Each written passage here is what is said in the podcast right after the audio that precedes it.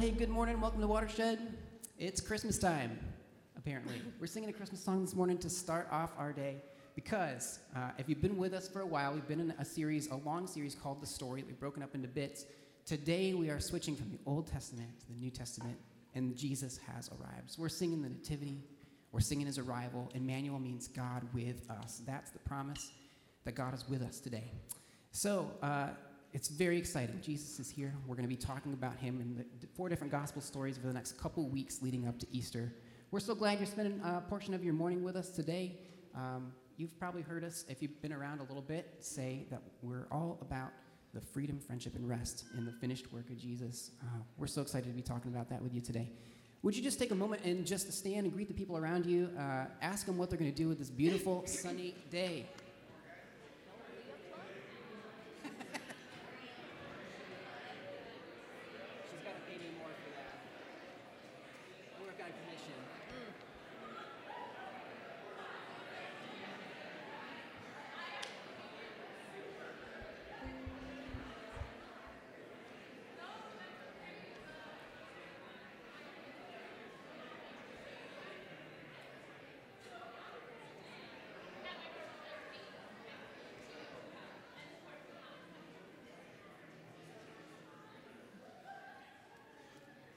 All right. We invite you to continue worshiping with us.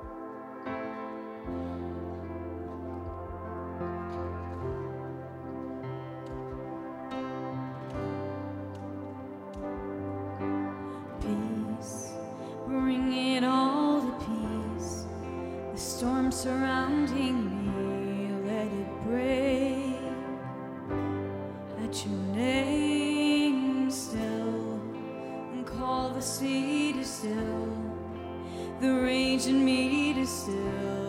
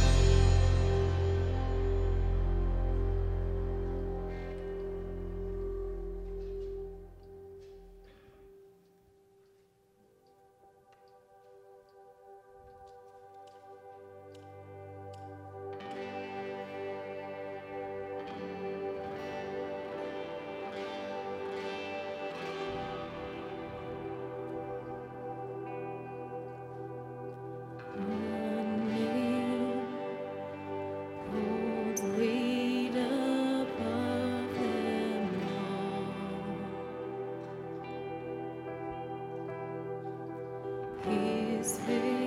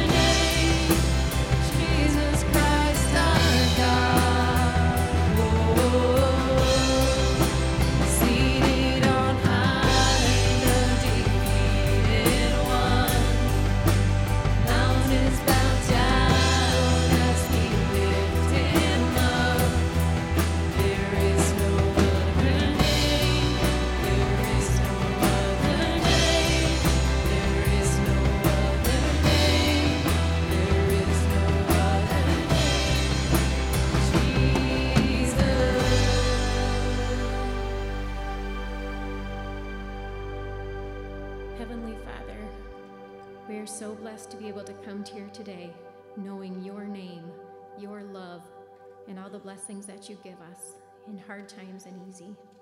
There is no other name but yours. Thank you, Lord, for this day and the opportunity to worship. Amen. We invite you to be seated and watch the next clip of our story.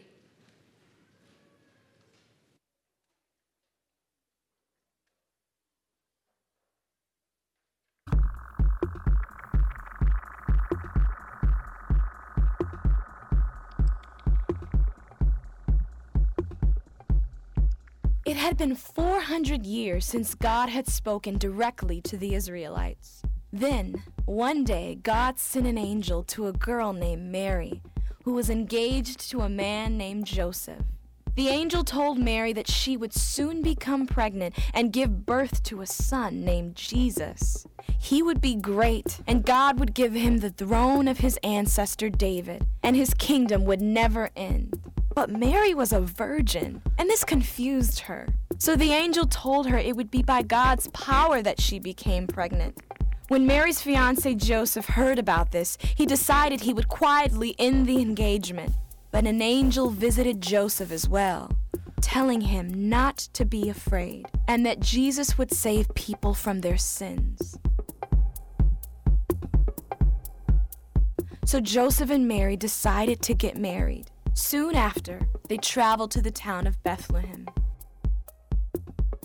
Because so many other people were in town, there was no place for them to stay, so they slept in a manger. While they were there, Mary gave birth to her son, wrapped him in cloths, and laid him in the manger. There were shepherds living in the fields nearby. While they were watching their sheep, an angel appeared to them, announcing that a boy had been born in Bethlehem. This boy, said the angel, was the Messiah, the king that the Israelites had been waiting for. So the shepherds left their sheep and raced to Bethlehem, finding Mary and Joseph and Jesus in the manger. The shepherds praised God for their new king. During this time, the country of Rome controlled all of Israel. After hearing about Jesus' birth, a group of magicians and astrologers came to Herod, a governor working for the Roman Empire. They claimed that they had seen a star in the sky, telling them that the king of the Israelites, now called Jews, had been born. This news really upset Herod. He gathered all the priests and teachers and asked them where the ancient prophets predicted the king of the Jews would be born. When they arrived in Bethlehem and met Mary, Joseph, and Jesus, they felt great joy. Herod was furious and commanded that all boys in Bethlehem who were two years old and younger be killed. But God had already warned Joseph, who by that time had moved his family to Egypt to hide. Later, after King Herod died, Joseph, Mary, and Jesus moved back to Israel, to a small town named Nazareth. They stayed in Nazareth for years, raising Jesus. When he was 12, they traveled to Jerusalem for a festival. When the festival ended, Joseph and Mary left for home with a large group of people. But Jesus stayed behind without them knowing. When they realized he was missing, they went back to Jerusalem and found Jesus sitting in the temple, listening to the teachers and asking them questions. His parents were upset and couldn't understand why he had stayed behind. Jesus told them, Didn't you know I had to be in my Father's house? Joseph and Mary didn't know what he meant. They did not yet fully understand the importance of who Jesus was and all he would do.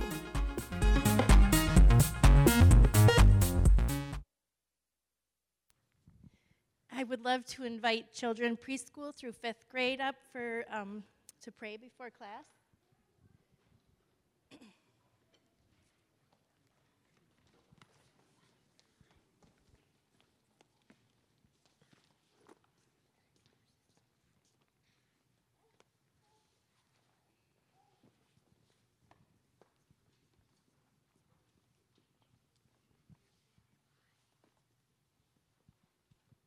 All right, let's bow our heads and fold our hands.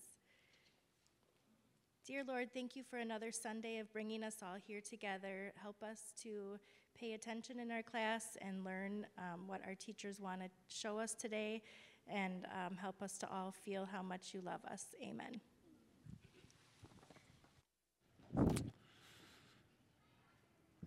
And good morning to y'all. All right, that was a little better than last week. Last week was a little weak, but uh, this morning there was a little more energy. Maybe it's the sunshine. Um, pastor Aaron, I'm the campus pastor here at Watershed. Um, if you're not familiar with Harderwyk, we have three worshiping communities on our campus to go along with youth ministries and all kinds of other fun things. But uh, yeah, we have three campuses, three pastors uh, to be able to work with. Actually, hi, JV. Haha. he got a morning to take a break. So, um, pressure's on today. But uh, no. I want to welcome you, though, uh, to worship with us this morning. A uh, couple of highlights minute for ministries taking place here at Harderwyk. Uh, first, this week, we got a unique opportunity on Wednesday night. This year, Wednesday nights are kind of coming to a close for our community night. Uh, as we get closer to spring break, that's kind of when uh, the weekly dinner and things like that um, kind of come to a halt. But this week, um, before we're all done, we have a unique opportunity. A former um, professor from Calvin uh, University, I gotta say, Calvin University. It's not Calvin College anymore.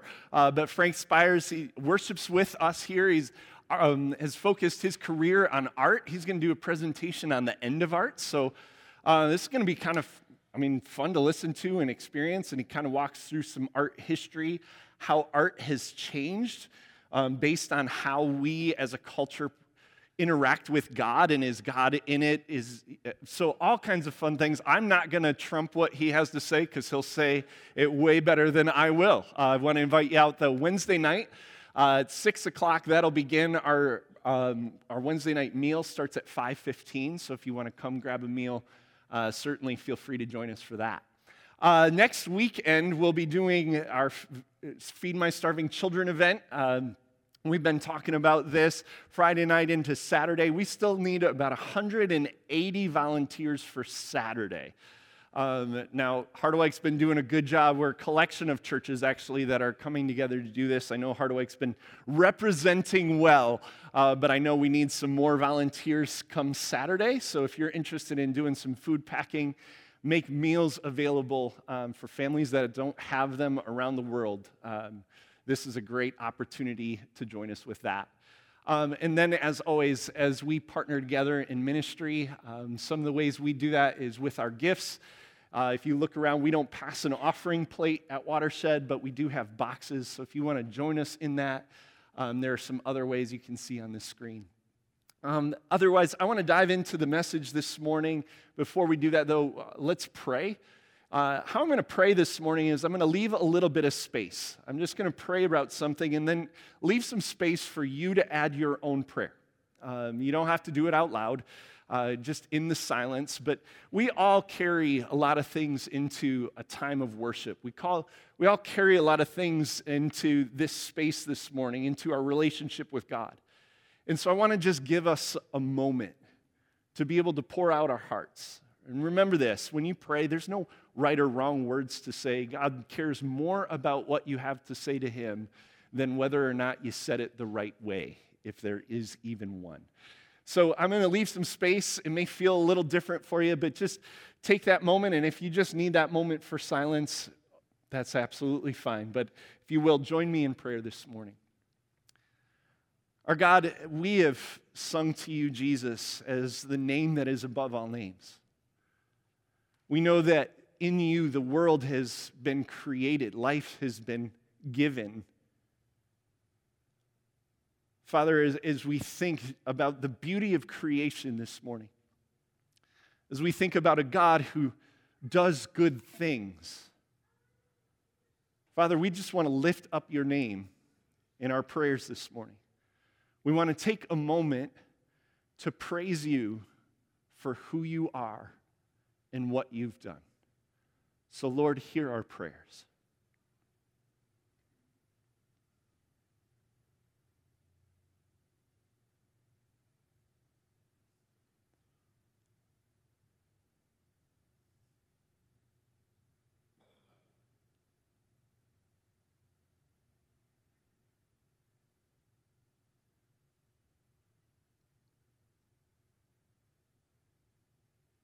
Father, when we think about who you are, you are perfect. You are holy. And we know that part of our human story is that we're not. We make mistakes. Father, we carry regrets. We do things we don't even realize we've done. And we've left undone things that we needed to step into. So, Lord, over these short seconds, this moment, Father, hear our prayers of confession to you.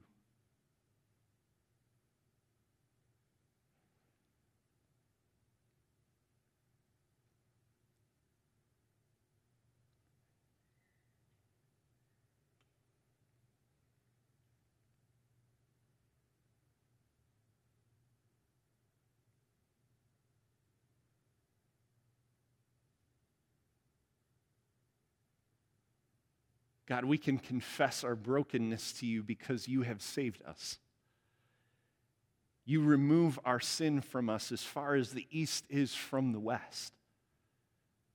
We don't confess to be beat down, we confess to you so that you can lift us up. So, Father, as we pray these next prayers, may they be prayers for your grace, your mercy in our lives. May they be our prayers that say, Thank you, God, for your saving us, for your rescuing us, for your forgiveness to us.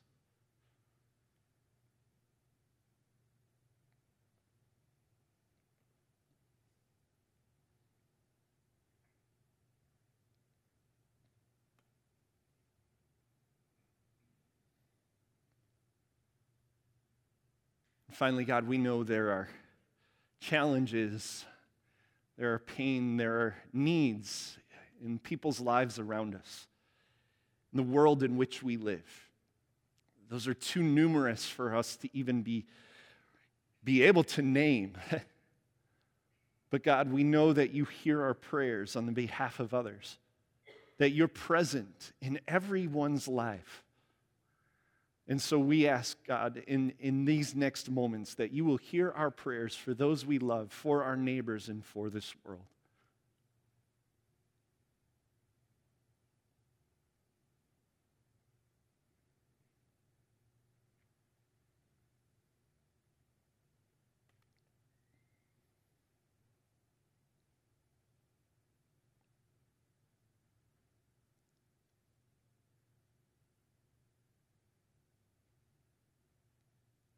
Again, God, thank you. Thank you for hearing our prayers. Thank you, Jesus, for standing our behalf and in between us and the Father and making our prayers known, for hearing them, for being with us in these prayers, for being able to say words we ourselves don't even know how to say, for being able to take the jumbled mess of, of ideas and things floating around in our heads and our hearts. And God, you make them make sense. Father, I thank you that you care. And now, Lord, as we come into your word, as we hear from what you have to say to us, Holy Spirit, speak. Use me to, to, to speak your word clearly, to help us understand what you have to say. But Lord, bigger than that, Holy Spirit, change, transform, challenge, encourage our hearts. I can't do that, but God, you can. You can take this holy and special thing, the scriptures, the Bible, and you can change lives through its story and message. Father, change and transform our lives. For your sake, for our sake, and for the sake of those around us, for the sake of this world. God, again, thank you for hearing our prayers. We love you. We praise you. In your name, Jesus, we pray. And all God's children say, Amen. As Drew mentioned uh, this morning, we are diving in. We are finally, after 21 weeks of journeying through the Old Testament, which I have fun. Um, I like the Old Testament. There are a lot of cool things. I hope that through our journey in this story, um, which has been our guide, right? We've been showing videos every week to kind of help you navigate uh, your way, our journey through the Bible. Um, but I hope that you're getting a better understanding of the Bible, of the Old Testament, right? These, these books that, that shape us, these stories of Israel that, have, that mean something to us, that actually all lead to who we'll talk, to, talk about today Jesus. But as we've been going through, we're going to keep showing the videos. Um, so that will keep you on track if you're reading along with us. It will also just help you if you're, you know, kind of been a guest here, just figuring things out, watching. Keep, keeps you in the story of Jesus. That's great.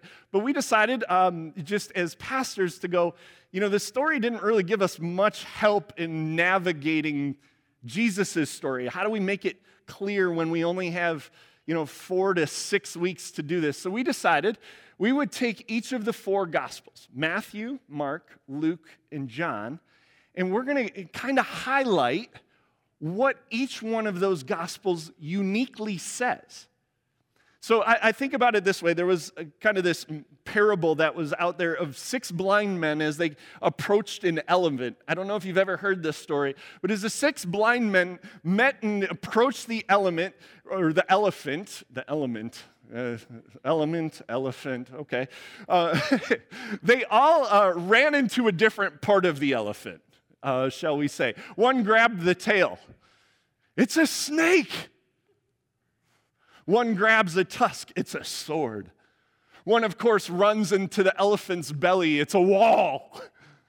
Another one gets, climbs on top, can feel the waving of its big ears, and, and you, ooh, it's a fan. Right? All of them have different perspectives. Well, that's kind of how the Gospels work they all have different perspectives. They were all written to different people for different purposes. So the stories of Jesus may be a little different in each one. Why? Because oftentimes we do this, don't we? We tell a story uniquely to the person we're talking to for what? A unique reason and purpose. So we may tell the story one way over here, while someone else may tell the story differently here. And so we figured, you know what? We should, the best thing we can do over these next four weeks, especially, is we can help you hopefully better understand why Matthew tells the story this morning the way he does, why Mark next week will tell the story the way he does, and so on. So, as we get thinking about Matthew this morning, uh, I've got a couple videos, and I'm going to just thanks. This is the, the joy of being able to work together as colleagues. Bill came up with a couple short videos, and the first one I love it's Bono.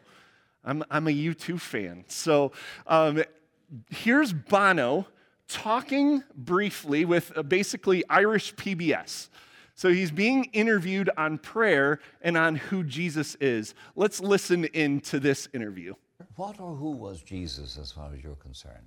I think it's, the, it's a defining question for a Christian is who was Christ. And, and I don't think you're let off easily by saying a great thinker or a great philosopher or, a, you know, because actually he went round saying he was the Messiah. That's why he was crucified. He was crucified because he said he was the Son of God. So he either, in my view, was the Son of God or he was not. No, no, nuts. Nuts, yes. Forget yes. rock and roll messianic complexes. This is like, I mean, Charlie Manson type delirium. And I find it hard to accept that all the millions and millions of lives, half the earth, for 2,000 years, have been touched have felt their lives touched and inspired by some nutter. I just, I don't believe it. I, so I think, therefore it follows that you believe he was divine. Yes. And therefore it follows that you believe that he rose physically from the dead. Yes, yeah. I mean, uh, I, have no problem with miracles. I'm living around them. I am one. So, so when you pray, then you pray to Jesus. Yes. The risen Jesus. Yes. And you believe that he made promises which will come true. Yes. I do. Most defining question for Christians, I would say the most defining questions for any of us. Who is Jesus? So let's dive into Matthew. Matthew, uh, we're going to look at chapter 16. Matthew 16. If you've got your Bibles, we're now in the New Testament. You can kind of see Old Testament. Now we're in the skinny part, the New Testament. Matthew's the first book of the New Testament. Matthew 16, starting in verse 13. Let's hear God's word this morning. When Jesus came to the region of Caesarea Philippi, he asked his disciples, Who do people say the Son of Man is? Right? There's that question um, Who is Jesus?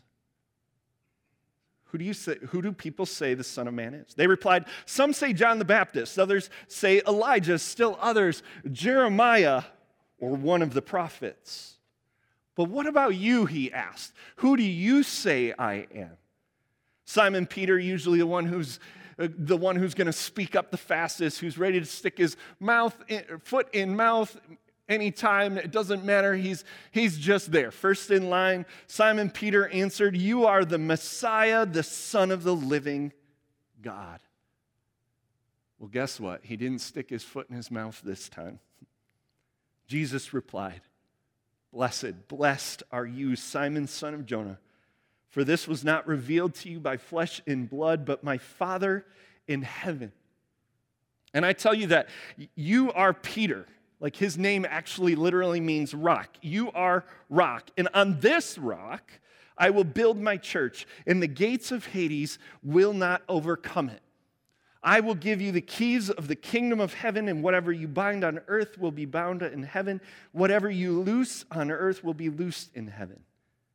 Then he ordered his disciples not to tell anyone that he was the Messiah. This is the word of the Lord. Thanks be to God. So, how in the world, where do we get Matthew's message about who Jesus was in these short few verses? Well, first, I think it comes into that question who do people say that I am, right? We hear Bono. Who do you say Jesus is? Bono says what? This is the most important question for us. If Jesus is literally the hinge of history, if he is the central one to which all of history before him pointed and all of history after him and our future brings us, then how we answer this question, how the world answers this question, is incredibly important. Let's watch another video of what people say about who Jesus is.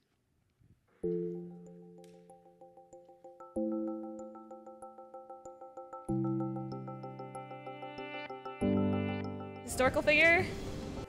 I don't know. I think he was just a person. I don't know. Just a normal person like us. He was a selfless person. I have no clue. He was a man. I think he was marketing genius because he got people to believe him. I don't. I don't think he's the son of God. I don't. Don't believe that at all. If David Copperfield was in the day of Jesus, he would be Jesus. I'm pretty sure he existed. Like I'm not gonna say that he didn't exist. He was God's son, but so was Gandhi, and so was Muhammad, and so was you know we're all God's children. Jesus is someone I pray to. Well, Jesus is my Lord and Savior.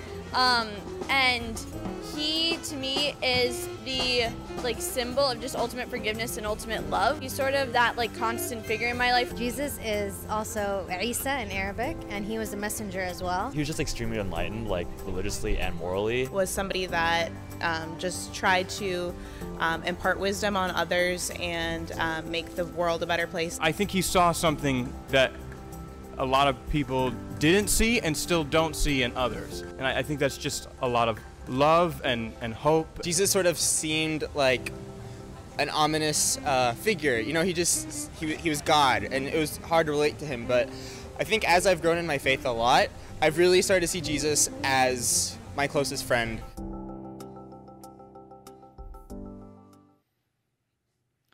If it was Copperfield, a lot of different ways we answer this question, right? C.S. Lewis, when he wrote Mere Christianity, he said, Man, Jesus is either Lord, he's a liar. I love this picture, right? So it's basically the devil himself leading you astray, or he's a lunatic, he's crazy. Because actually, if he was simply a great teacher, you, have you ever listened to what he had to say? I mean, Bono leads into that a little bit, right? Like, no, it's not, he's not God, he's nuts, right? He's a nutter. Gotta love a little of the cultural Irish, you know, flavor in there, right? Or today we see he's legend. He's just a myth, kind of like, uh, you know, Bigfoot, Harry and the Hendersons. Anyone? Okay, good. At least there's a little, you're with me, right? Who we say Jesus is means something. Jesus asks his disciples, Who do people say that I am? Well, he's a prophet. He's a prophet like uh, John the Baptist. Or maybe he's like Elijah, Israel, because Matthew writes to an, a Jewish audience. He's starting first with the people of Israel, trying to help them understand that Jesus is coming eh, from them as a people. He was the promised one for them that they anticipated and expected and leaned into. And he says, they're, they're going, well, you know, he's doing the works of God, these wonders of God. Prophets do kind of crazy things.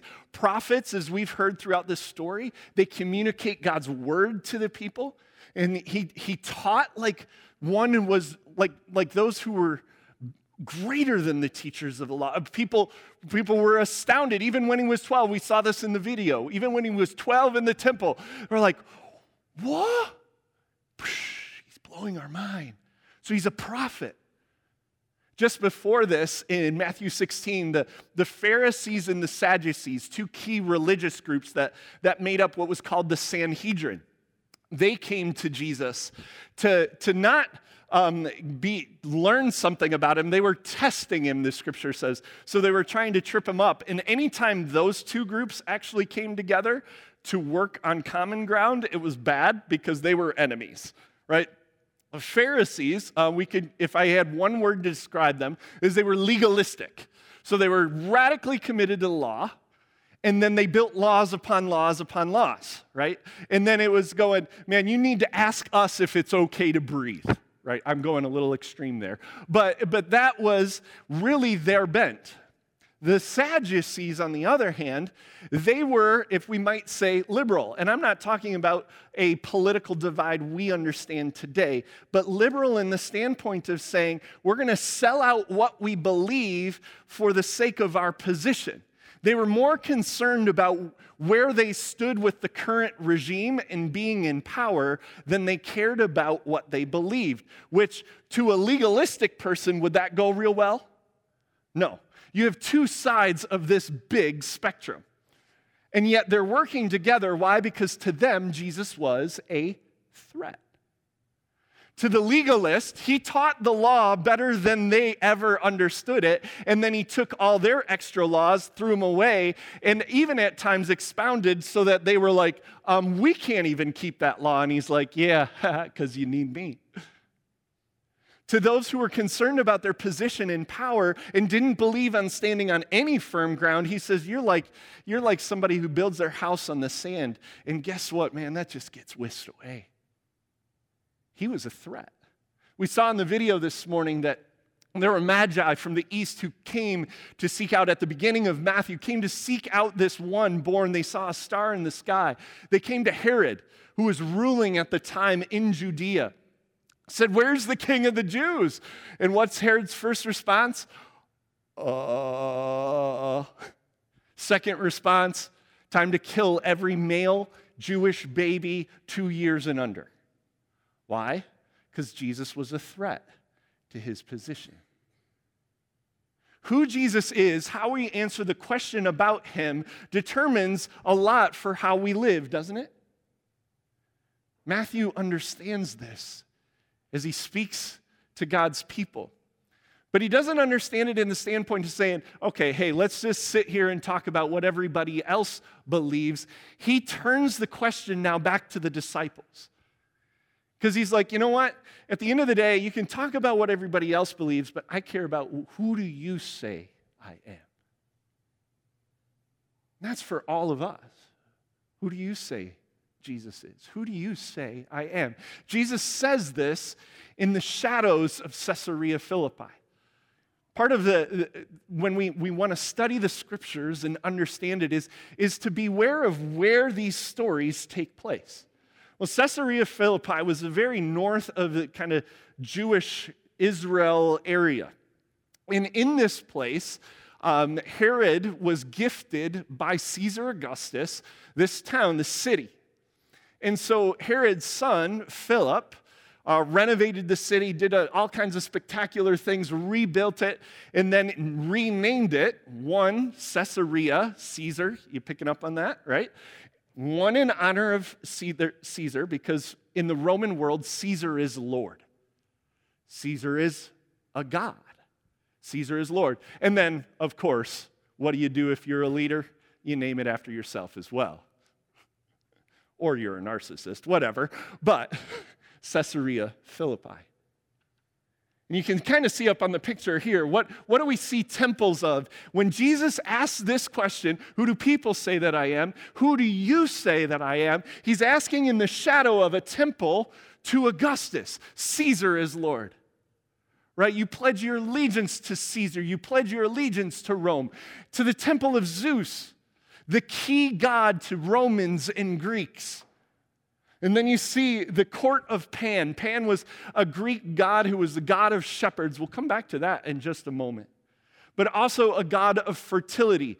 You don't see it on this picture, but there was also then a shrine to Baal, Baal.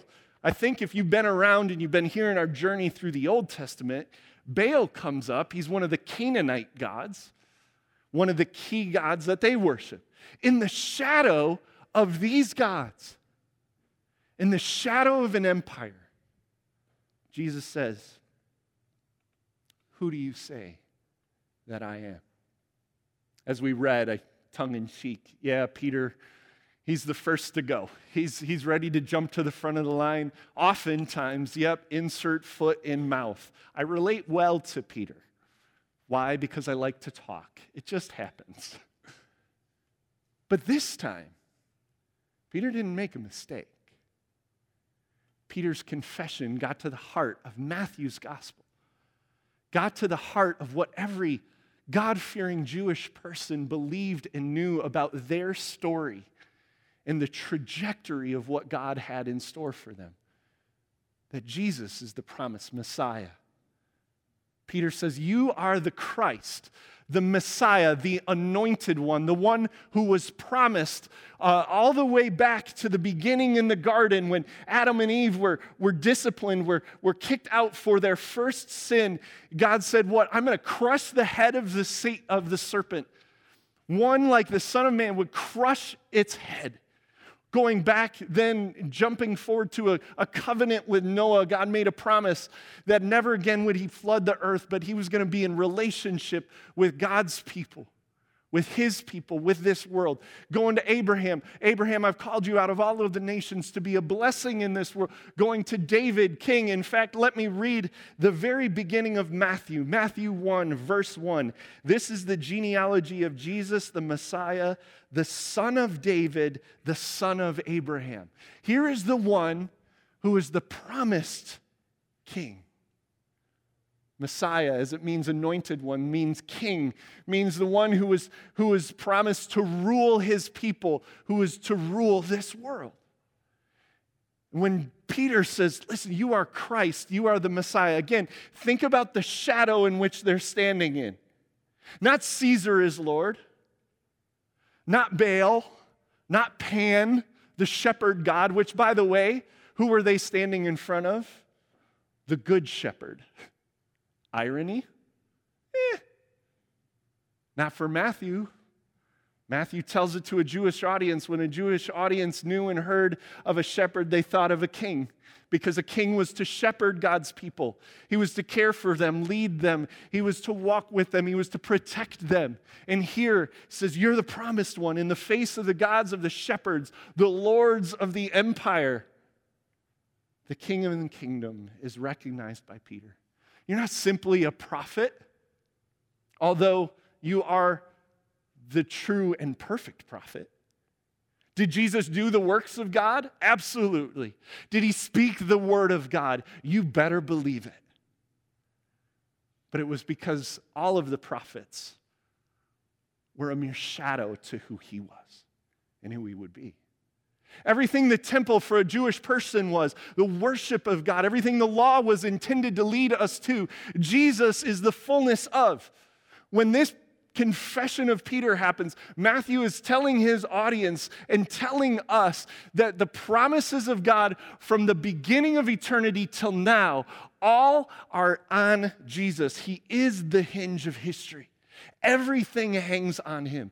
He is every promise of God fulfilled. And he is your king.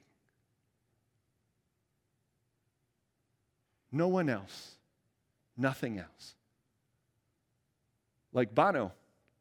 I love that interview.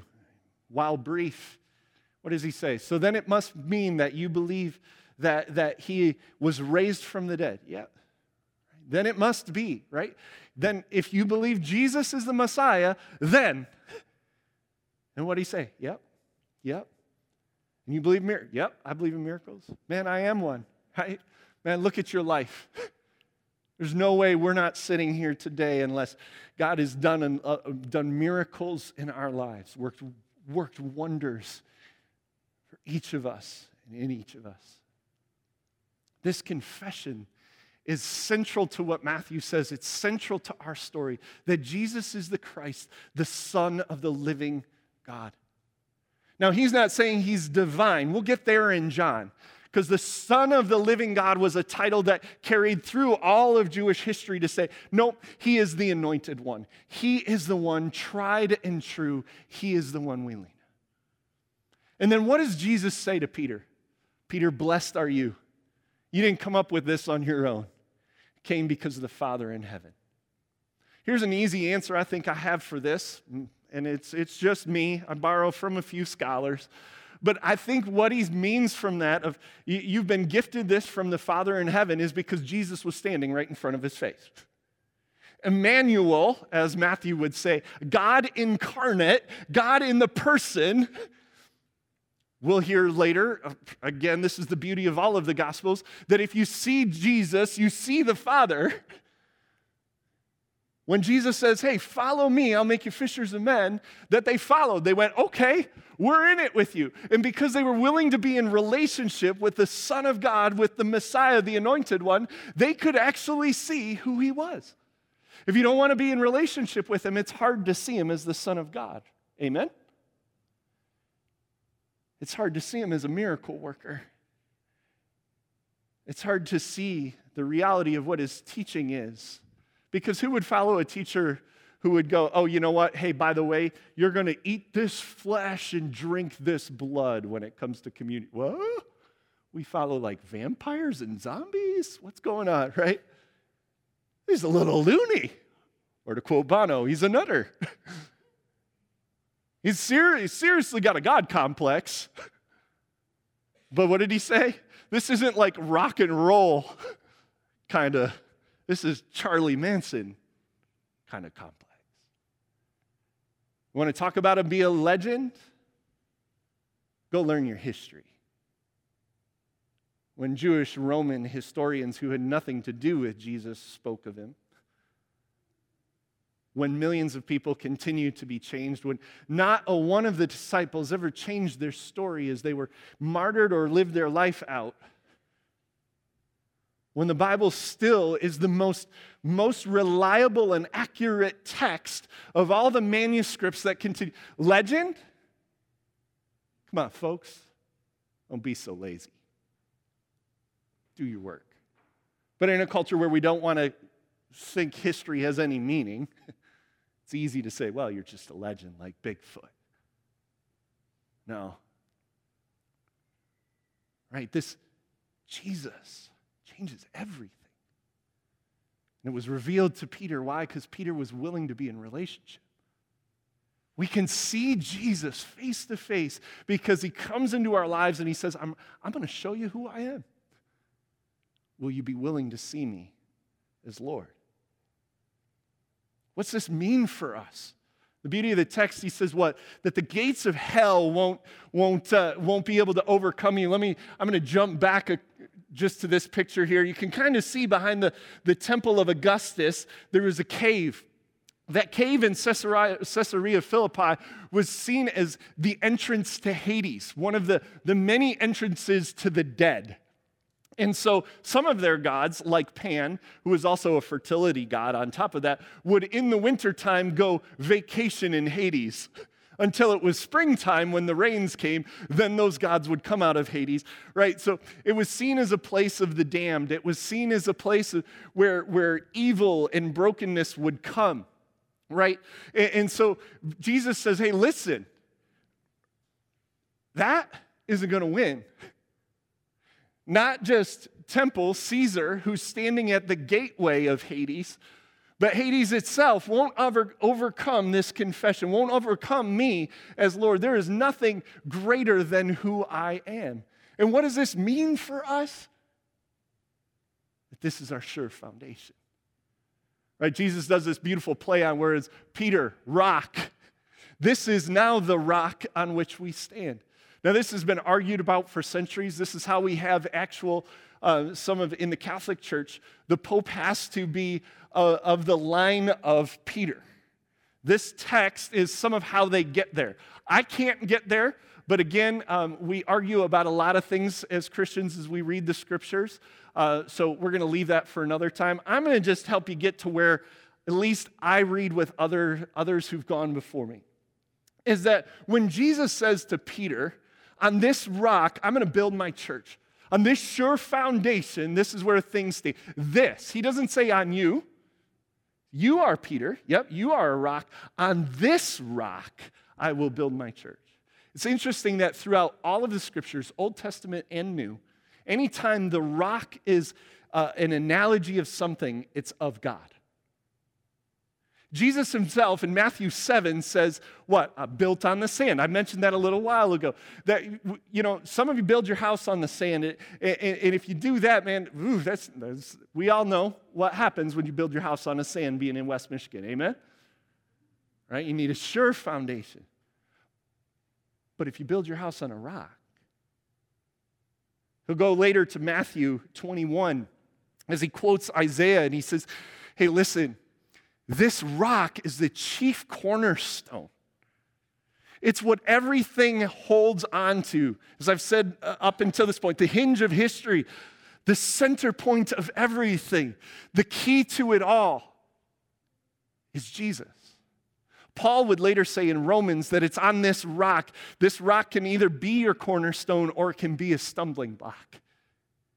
It'll trip you up, it'll get you messed up a little but Jesus and the confession that He is the promised Messiah is our sure foundation.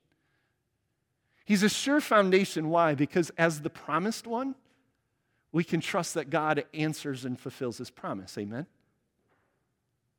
I don't know about you, but I'm not going to follow someone who doesn't, someone who doesn't keep His word. And when God said, hey, the most important promise throughout all of the history of humanity is that I'm going to bring this anointed Messiah to redeem my people, to save you, Israel, but also to bless the entirety of the world. If God had never shown up and answered that promise, how good would his word be? And every other promise, then, anchored in Jesus, is a promise we can depend on. It is a sure foundation on which we can stand. And it's sure because we also serve the one who is king. Now, there may be empires in this world. There may be leaders and rulers. There may be those who think they have it all, say it all, and their word is gospel. but we serve the one true king who sits on the throne. Rome may seem like it's winning, Matthew says to the Jewish people. But our God's kingdom is an everlasting kingdom. This is a sure foundation if we believe that Jesus Christ is the Messiah, the Son of the living God. Then Matthew says, you know what? And if we believe that, not only do we have a sure foundation, this is our mission. Jesus says, Matthew 28, the very end of, of the book, all authority in heaven and earth has been given to me. Therefore, go and actually translated probably better, therefore, while you're going, wherever you're going, whether you're going home, whether you're going to work, whether you're going out to the store, whether you're walking along the street, it doesn't matter. Therefore, while you're going, make disciples of all nations. Make people who are committed to me, in, invite them to follow me. Make disciples of all nations, teaching them to obey everything that I've commanded. For I am what? With you always to the very end of the age. Again, the promise of God's presence always with us. Matthew says, This king will never leave you. This God who has always been with you has now been with you in human form. He's got all authority, but go make disciples. Let me simplify what the disciple making mission is inviting people to trust and obey Jesus, inviting people to keep leaning on Him believing that He is the rock on which we stand. He is King of the world. He is the one who, yes, will rescue us from our sin. We're going to dive into that more in Mark next week. But He's the one. There is no other leader, no one higher. There is no other name. That is Jesus. And because we can rely on Him, we also bend our knee to Him we also take our cue from him. The one who was the author of the world, who was the writer of the law, who was the teacher of teachers, is the one who knows best how life is meant to be lived. And if we want life, not only do we throw ourselves on him, but we live in his way, we take his lead. But our mission is to invite people into the story to not be afraid to say what we believe, who we confess. We can show it in our actions, right? Some of us get nervous in what we say. That's okay to be nervous in what we say. Just go, man, hey, listen, I just keep hanging on Jesus. I love that Bono interview and its simplicity because it's like, no, I just, I believe he's the Son of God. Yet, yeah, he's the Messiah. No, uh, Savior of the world, man. I, that's it. Okay, put on the spot. That's what I believe. That's who I'm about. I, I can live it in, in, in, how I reflect his life. I, am going to be about the stuff he's about. I, am just going to keep going, man. And, and you know what? Hey, I'm going to pray for you because that's what my God, and you know what? I believe God's with you. And I believe he refuses to give up on you. Or when you're feeling the, the, the, those bouts of shame and guilt from what has been, you go, man, you know what? I hear you, and I'm going to listen. But let me tell you, God doesn't judge you by what has been. He believes in what can be. If we give ourselves to Him, man, He, he forgives. This is a God who brings freedom. Right at, at Watershed, we talk about freedom in the finished work of Jesus. Doesn't matter where you've been. Doesn't matter what your stories looked like. Doesn't, doesn't matter the, the amount of mistakes or the, the, the amazing gravity of them or the little simplicities the once in a whiles. Our God is a God of forgiveness and grace. We can change only because of that. Our God is a God, as we talked about in Esther, where this new moment is a new moment. We can't change what has been, but our God can redeem it. He can make something of it. He can use it, and He can use me. Right? Our invitation is just to trust and obey. Will we trust and obey a king? Will we rely on, will we depend on the fact that he is a sure foundation? He is the promised Messiah. He is the hinge of all of history. He is the climax of the story. And I'm not talking about the Zondervan edited portion of the story of the scriptures. No, he is the center, the climax of this biblical story, and he is the climax of human history. It changes everything. It will only change everything if we allow ourselves to enter into that story. If we'll follow him and trust him. Will you do that? Now's a new opportunity. Doesn't matter where you've been before. Will you do it today? Lord Jesus, here I am. Have your way. Let's pray. God, thank you that in the Gospel of Matthew, You show us promises fulfilled. Lord, I mean, Matthew is filled with, and this was to fulfill the promise spoken. This was to fulfill the promise spoken. God, you are one who keeps your word. We may not always see how that happens, but we do see clearly that Jesus is a fulfillment of everything that you had promised to bring your salvation into this world, to bring your life. He fulfilled Israel's story, and He fills ours. So, Lord, help us today again confess you as our Lord, as Christ, the anointed one to trust you as the rock on which we can stand. Lord, I want to pray for the world in which we live. Lord, for those who are skeptical, for those who doubt, for those who deny, for those who think Jesus is simply a legend for those who think he's a great teacher, for those who see him simply as one of God's children. We heard that earlier. or maybe just slightly above, but they're not the true Lord. These stories go on and on. These perspectives are so, there's so many. But God, we want to pray that you would help those who struggle to see you as you are, to see you fully. That in your grace, that's, that's part of your DNA to give us what we don't deserve.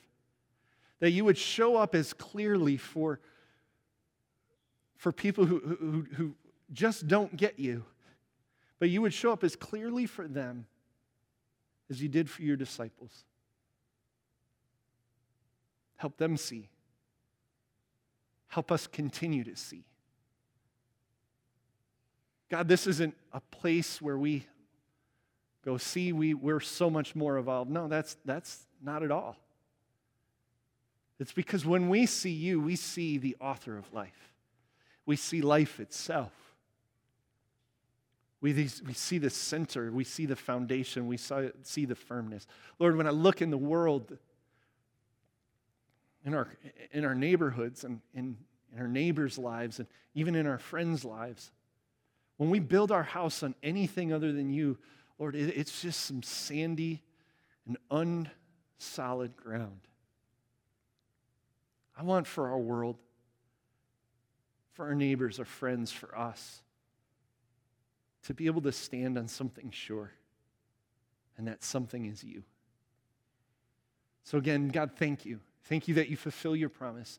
Thank you that you are our King. There is no, no other name, there is no greater name than you. Thank you that as we trust you, you're dependable, and as we obey you, you will lead us into the, in, into the wellspring of life.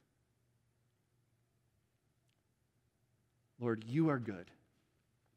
Your love endures forever. Your faithfulness continues to all generations. And we praise you. We pray these things, many more prayers in the name of Jesus, our Lord and Savior. And all God's children said, Amen. I love that in the Gospels, as Jesus is interacting with people, uh, you can see what they believe by how they respond to him. There are time and time again where people recognize that he is who he says he is, the Messiah, and they fall and they praise and they worship him and bow at his feet. And so today, we just have an opportunity to do the same thing to respond to who God is and what He's done and declare with, with our voices today that you are worthy, God, of being praised. Jesus, you are the Son of God. You are the Messiah. So would you stand with us as we sing this last song together, Worthy, Worthy?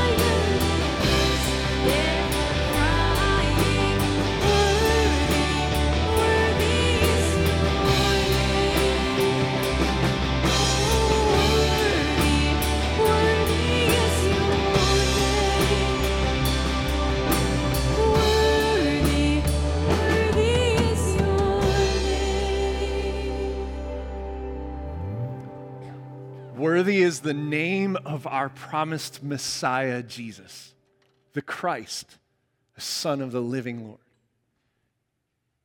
And again, let me remind you no pen nor quill, no scholar. Listen, I can only do my best, but I can't change your heart. I can't make it make sense. But as Jesus said to Peter, hey, praise God, blessed are you. The Father revealed it. He revealed it because he said, hey, here I am. That's all we have to do, folks. For Jesus' story to be real in our lives, all we have to do is, Lord, here I am. Here I am. Let God shape your story. Receive this blessing of our God this morning, blessing that's been passed down from generation to generation for thousands of years. The Lord bless you and keep you. The Lord cause his face to shine on you and be gracious to you.